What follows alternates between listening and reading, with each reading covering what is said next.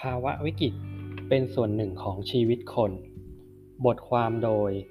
ดรโสรวรรณอินทสิทธิ์ และนางสาวสิริกุล จุลคีรี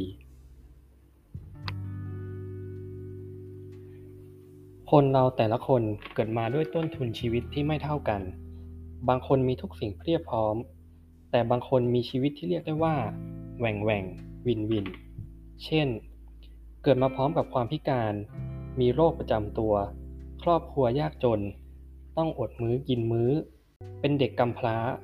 หรือถูกทารุณกรรม เป็นต้น คนเหล่านี้ต้องเผชิญกับความยากลำบากในชีวิตมาอย่างยาวนาน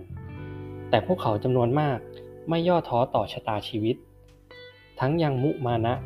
หาหนทางเอาชนะอุปสรรค จนกระทั่งบางคนประสบความสำเร็จในชีวิตเป็นอย่างมาก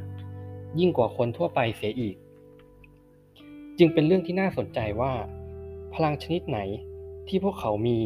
และใช้ในการเอาชนะขวากหนามมาได้ ขณะเดียวกันยังมีคนทั่วไปจำนวนมากที่ดำเนินชีวิตไปตามปกติ แต่บังเอิญเกิดโชคร้าย วันใดวันหนึ่ง ต้องเผชิญกับเหตุการณ์ที่ทำให้เจ็บปวดทุกทรมาน อย่างร้ายแรงและกระทันหัน เช่น ประสบภัยพิบัติ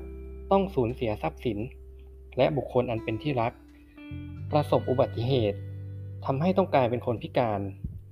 หมอบอกผลตรวจร่างกายว่า เป็นโรคร้ายแรงที่ยังไม่มีทางรักษา ธุรกิจขาดทุนต้องสูญเสียทรัพย์สินเงินทองเป็นต้นคำถามมีอยู่ว่า คนที่เจอมรสุมชีวิตขนาดนี้ จะมีวิธีคิดและการปรับตัวอย่างไร จึงจะดำรงชีวิตอยู่ต่อมาได้ โดยไม่กลายเป็นคนวิกลจริต หรือคิดตัดช่องน้อยแต่พอตัว สิ่งที่ช่วยให้คนเราเปลี่ยนร้ายกลายเป็นดีได้นั้น อาจเป็นกฎหรือสูตร ที่อธิบายได้ด้วยศาสตร์ หรือองค์ความรู้และมุมมองหลากหลายด้าน เช่น ปรัชญา ศาสนา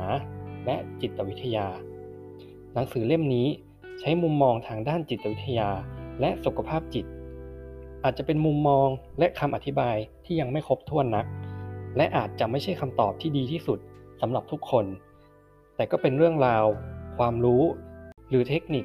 ที่จะช่วยเสริมสร้างพลังใจภายในให้ชีวิต